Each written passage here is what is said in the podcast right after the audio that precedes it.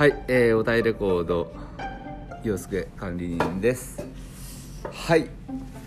とですね今日はあの記念すべきというか新しいですね企画の立ち上げをしたいなと思います、えー題して「ボトルエチュード」えークラシックのですね、えーをクラシック音楽をテーマにしたですねラジオを始めたいと思います。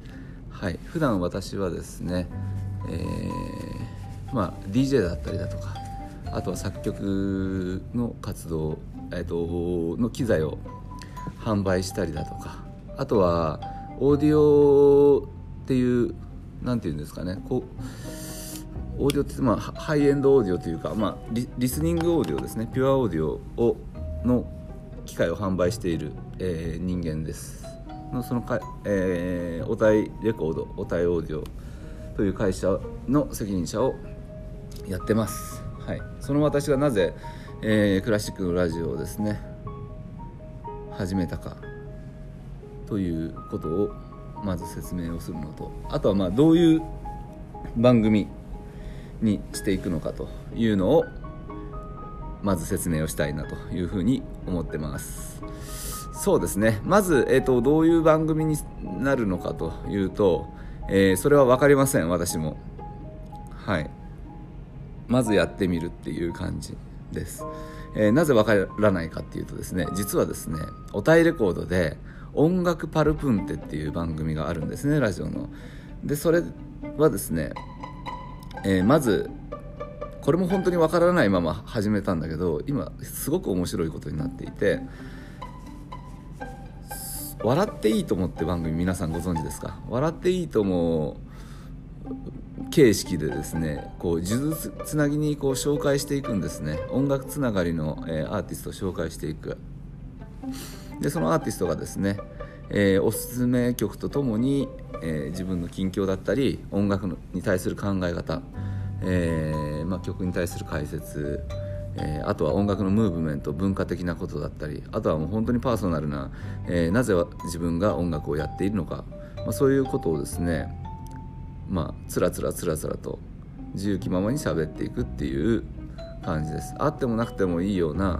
えー話。でもそういうですね最近あの SNS だったりだとかあと YouTube だったりもそうだし何というんですかねこう視覚的にこう自由を奪われるようなメディア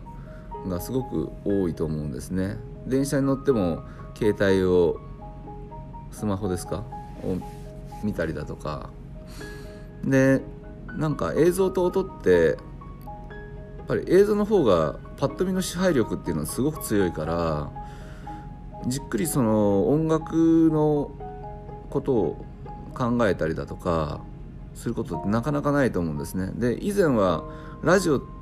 ていうメディアがあってで今も当然あるんだけどもなかなか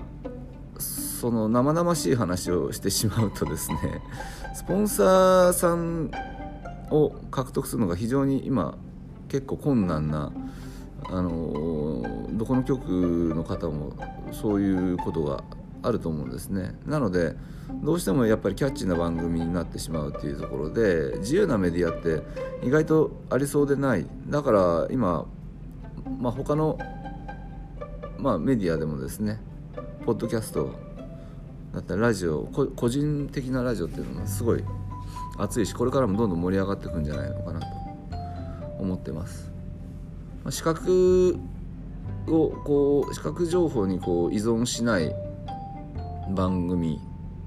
えーまあ、ラジオ形式なものって。例えば電車の中で移動中に聞いたり車の中で、えー移動中に聞いたりだとかもできるし、まあ、寝る前にですね。まあ言ってしまえば寝ながらでも聞けるわけだし、まあ、非常にこう自由かつうんまあこれは内容にもよるんですけどね。しっかりこういろいろ考えながら聞けるっていうところで非常に有効なメディアになり得るんじゃないかなというふうに思ってます。あとはまあ何て言うんですかね。えー基本的にはおたいレコードおたいオーディオが、えーまあ、プレゼンツということで行いますのでまあノンスポンサーというかあのいうことなので何喋っても大丈夫っていうね。そういう自由な感じがあるので、まあ、結構ね突っ込んだマニアックな話だったりだとかも、あのー、各ミュージシャンだったり音楽関係者から聞けるんじゃないかなというふうに思ってます。気になる方はですね、えー、ポッドキャスト、えー、アップルですね。アップルポッドキャストとか Spotify を中心にですね展開してますので、えー、ぜひ聞いていただければなというふうに思っております。はい。まああの細く長くね続けていく企画なので、えー、まあ 10, 10回50回100回って続けていければいいなというふうに思っております。まあルールとしてはクラシック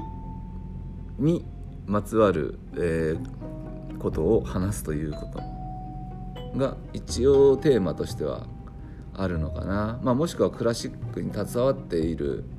えー、アーティストの方にお話を伺うということですね。で、えっと、何を隠そうですね。いきなりちょっと道横道にそれるんですが横道というかドストライクではないんですけども私はあのクラシックのことはあんま知りません。はい。えただまああのオーディオの仕事をしているのでオーディオのオーディオファンの方ってクラシック聴かれる方非常に多いのでまあ日常的にずっと耳にしてきたものではあるんですが、えー、まあここでですねえっ、ー、と一人、えー、ごご紹介をしたいんですけど、えー、指揮者の奥村信樹さん、えー、という方がいます、えー、私もあの大変尊敬させていただいてる方なんですけど、えー、まあ彼とですねヤマハのオーディオのですね企画で、えー、稲垣さんという方がいてその稲垣さんという方に紹介をしていただいて一緒に番組をやったことがあるんですね。その番組タイトルが「ボトルエチュード」という、えー、番組タイトルになってそれはあのリアルなイベントだったんですね。今コロナだとなかなかできづらいんですがその番組はどういう番組だったかあごめんなさい。イベントはどういう番組だったかっていうあの イベントどういうイベントだったかっていうと普通にですねヤマハのオーディオで、まあ、メーカーさん企画なのでヤマハのオーディオでクラシックの曲をかけるんですね。でそこに対して奥村さんが、えー、この曲はこういうルーツがあるよとか、まあ、そういう話を、まあ、していくという感じですね。はいそういう内容でした。でその時にですねすごく衝撃を受けたんですね私は。それはなぜかというとすごくこうごめんなさいねこれをあの聞かれてる方クラシックの知識がある方が多いと思うのでまあ私なのかもうただの素人の感想なんですけどもやっぱりお堅いっていうイメージがなぜかあるんですね。でそこをですねすごくこう何て言うかな今のみみ今のなんか民主的というかなあの今の感覚をもってしてすごく分かりやすく翻訳をしてくれると。奥村さんの解説がですね。でその時にああなんかポップスとかまあ私はその DJ とかやってるからそのダンスミュージックだったり、えー、テクノとかハウスとかドラムベースとか、まあ、ベースミュージックだったりだとかトラップとか、うんまあ、あとは本当ヒップホップですよねとかそういうものが本当身近にあって、まあ、ソウルだったりあとはまあずっと私はロックバンドもやってきてロックが大好きでロックの DJ イベントとかもずっとやってきたりだとか今も DJ はやってるんですけどそんな中でそこにその今の音楽ジャンルなんか自分の中でですよその奥村さんの解説をクラシックの楽曲の解説を聞いた時にあななんでその自分を線引きしてたんだろうっていうふうに思ってそこで本当に世界を広げさせていただいたということがありました。はい。で、えー、2020年になってそそれそれ 2, 2回やったのかな？そのイベントをね。で2020年になってイベントができなくなったんですよね。うん。でボトルエチュードも3回目やりたいっていう話をね稲垣さんともしてて。でそれヤマハのね稲垣さんともしてて。でそれがですねまあコロナで難しいっていう状況になってあだったら配信しちゃおうよっていうことで YouTube でやりましたまああのー、この番組名でも付けさせてもらったんですけど「ボトルエチュード」っていう、えー、YouTube のですね番組、えーと、ヤマハのオーディオを紹介しながら、えー、指揮者の奥村信樹さんが楽曲の解説をしていただけるということで。でえっと、そのうちの1回目が、えー、私はまあ司会させてもらったんですが、えー、ピアニストの菊池沙織さんという方と、えー、バイオリニストの襟口さんという方ですね。を、えー、稲垣さん、えーと、奥村さんに紹介をしていただいて、えー、各 1, 1話2話と 3, 3人3人でやったんですが皆さんそれもぜひご覧ください。あの非常に面白い。でクラシックに興味ない方もでもクラシックの方でも知らない話とかたくさんあるんじゃないでしょうか、まあ、話もあの本当に面白い方なのでまあ、ぜひご覧ください、まあ、その奥村さんとですね奥村信樹さんと、まあ、私は本当に指揮者の方とですね本当に今まで、えー、縁がなかったんですが、えー、昨日まあとある、あのー、ことでですね、まあ、飲みに行く機会がありました、えー、六本木で飲んだんですけどね、うん、まあ、その時にお互いのそういう音楽観などのお話し合いさせていただいて何かご一緒できればいいですよねっていう話になったんですよね。でまあ私としてはまあ本当に音楽の先輩でもあるしお声がけいただいて非常に嬉しかってじゃあまず行動してみようということでこのラジオを始めることにした次第でございます。はい。今はね、えー、秋葉原東京の秋葉原にですね私はあのあ東京と秋葉原、えーと、渋谷と秋葉原にですね、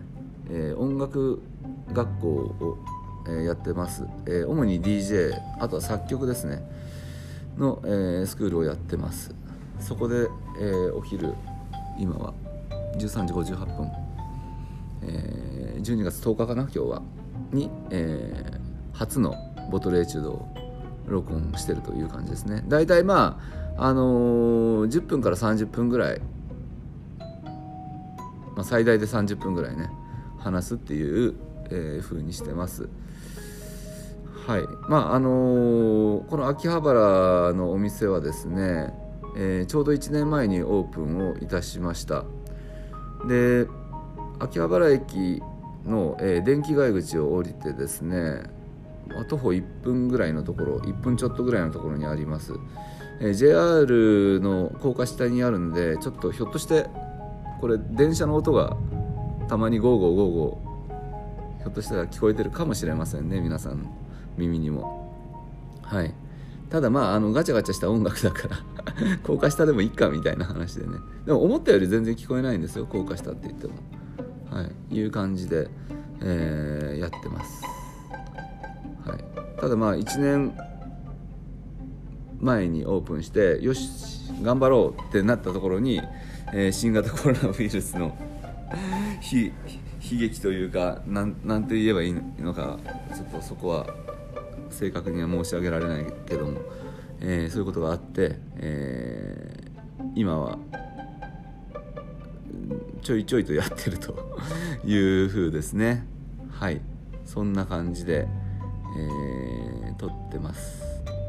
そのねあの YouTube で収録した奥村さんとボトルエチュードもこの秋葉原で、え、収録しました。まあ結構そのこの秋葉原のスクールはまあ録音、えー、録画、まあ、スタジオみたいな感じで使わせてもらったりとかも、えー、してるっていう感じですね。はい。でえっとこのラジオのですね、えー、一つのルールなんですけどルール？お願いしその各出演者さんにお願いしたいこととして、えー、おすすめ曲のですね YouTube を、えー、上げるということをですね、えー、お願いをしていくという感じです。でまああの当然著作物なので、えー、YouTube の中ではこの番組の中では流せませんが概要欄コメントの概要欄、えー、にですね、えー、YouTube のリンクを貼っておくのでそれを見れると話を聞きながら、え、話ラジオ聞いた後にですね、えー、その YouTube をご覧いただいてああなるほどなっていう ふうに思っていただければなというふうに思って、まあ、非常に単純な仕組みではあるんですけどね。ただあの本当に誰にバトンが渡るかわからないというところで音楽パルプーンテに関しては今11回目なんですけど例えば伊藤聖光さんだったりだとかあとは中島美嘉とか浜崎あゆみとかプロデュースされてる、えー、ワツシさんコールドフィートのワツシさんとかあとはあいあいみょんとかのバックでギター弾いてる八橋義之さんとかあの本当にあの韓国人のラッパーのモーメント・ジュンさんとか本当にあの YMO さんのローディーをずっと長年務められてた永田さんとか、まあ、私なんかではですね本当にあの想像をこあの超えるあの大物の、えー、ミュージシャンたちがですね、えー、揃って、えー、今ラジオを展開してもらってるということです。クラシックの世界でもねこういうことを、えー、やれればいいかなと思うしあのー、一つ私がクラシック知らない私があの一つ言えることはですねクラシック知らない人の立場でものを考えれるっていうことが、まあ、強みなわけですね。はい、その毎日本当にクラシック、まあ、ピアノだったりバイオリンだったり、まあ、なんかいろいろあると思うんですけどチェロとかもなんかずっとそういうものに対峙していくと他の業界のジャンルのことって多分見えなくなると思うんですね。で私が最近そのクラシックの世界にちょっとこう近づいて例えばそのグランドピアノの録音させてもらったりだとかちょっとこう対峙してあの近づいている状況なんですね、まあ、だからややりたいなと思ったっていうこともあるんだけどもた時にうんちょっと偉そうなものに聞いたら聞こえたら申し訳ないんですけどすごくこうプレイヤーの人もレベルが高いしあのレベルが高いというか他ジャンルに比べてやっぱり本当に練習をしてるんだなっていうのはあのすごい思うしなんだけどもあのあずっと私あれです、C、CD とか今もレコードも売ってるんですけどクラシックのレコードとかももちろんずっと売ってきたんで思うんですけどなんかこう例えばジャケット一つにしてもなんか写真が綺麗な女の人がドレス着て写真写ってるみたいなそういうのだったりだとかなんかもっとデザイン的にいろいろあったりだとかもしてもいいしすごいこう型が決まってるような気がしてだから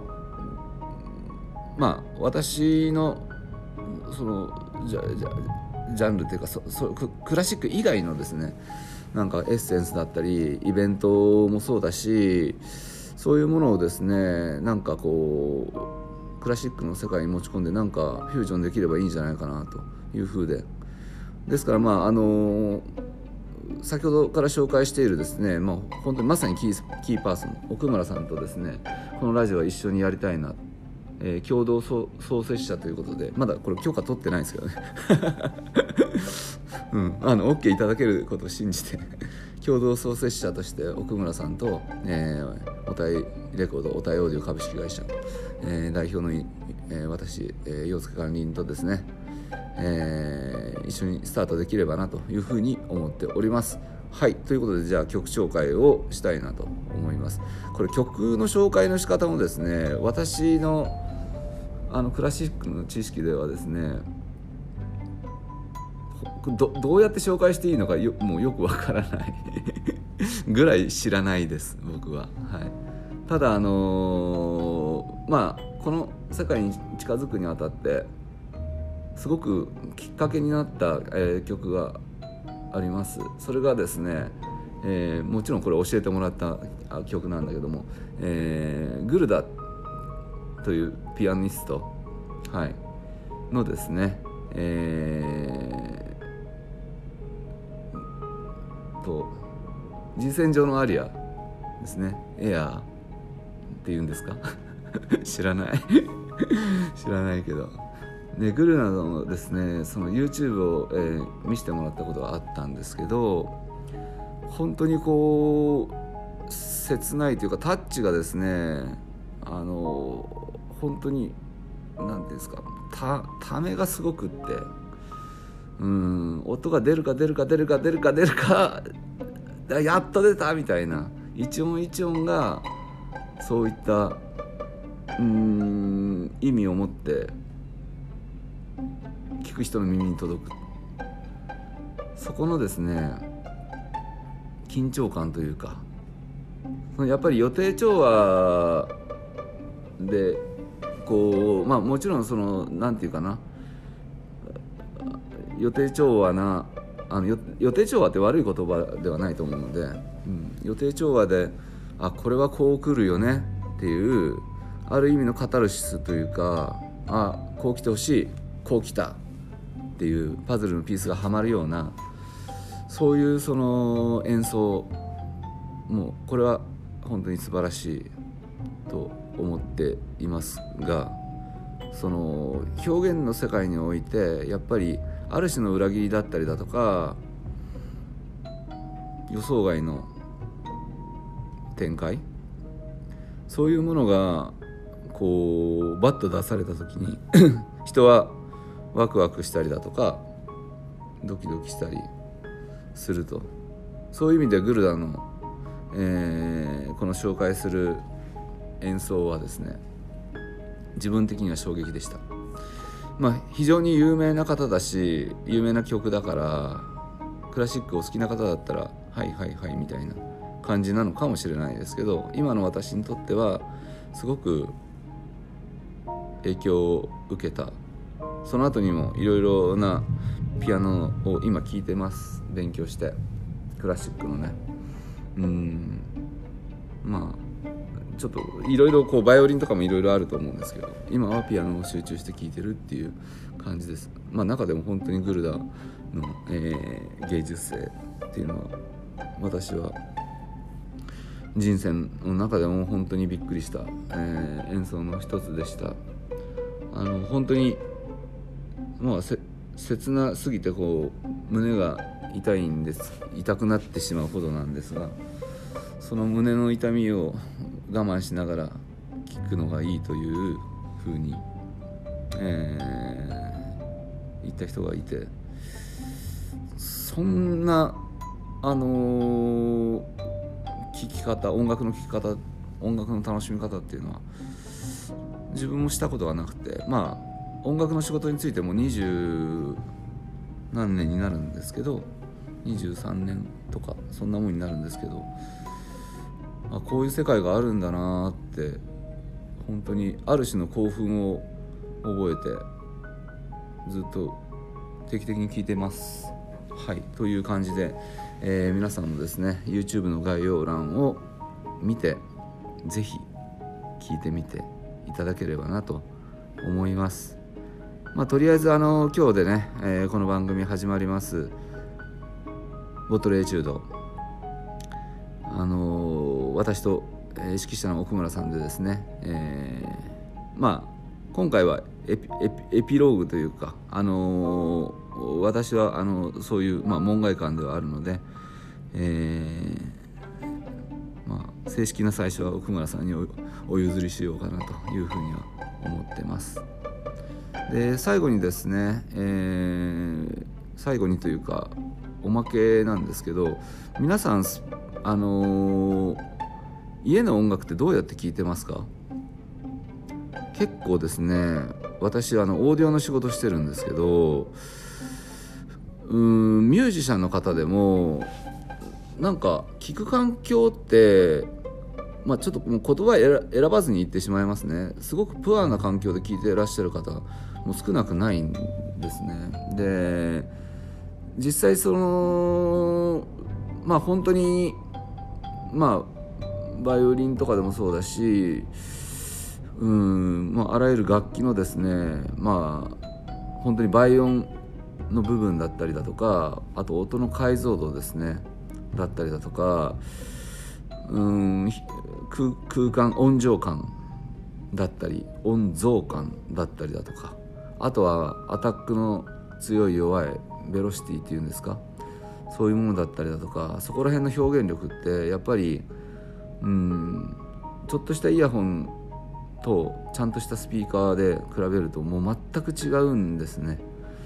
はい。ヘッドホンでもまあ家庭の事情でしょうがないけどなるべくやっぱりいいヘッドホンで聞くといいと思う。でやっぱりね空気を媒介するかどうかってとっても大事なんですね。でイヤホンとかだと耳に直接つけるじゃないですか。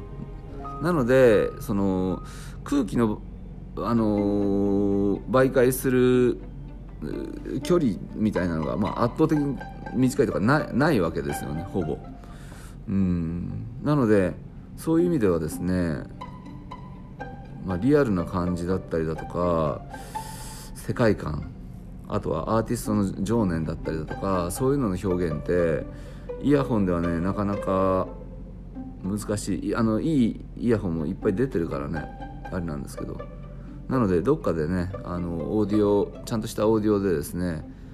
あなたの好きなクラシックの曲を一回聴いてみてもらいたいなって思ってます、えー、私はあの名古屋、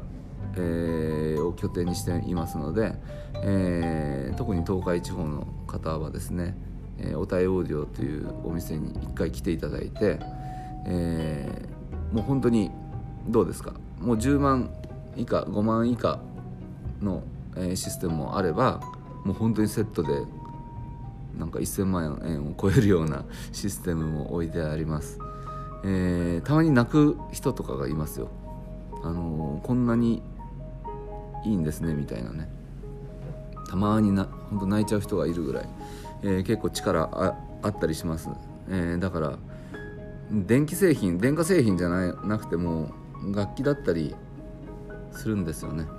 うん、なのでそういう世界もね、えー、クラシックのファンの方々もぜひ体験していただければなというふうに思っております。はい。じゃあ、えー、記念すべき、えー、第1回ボトルエチュード、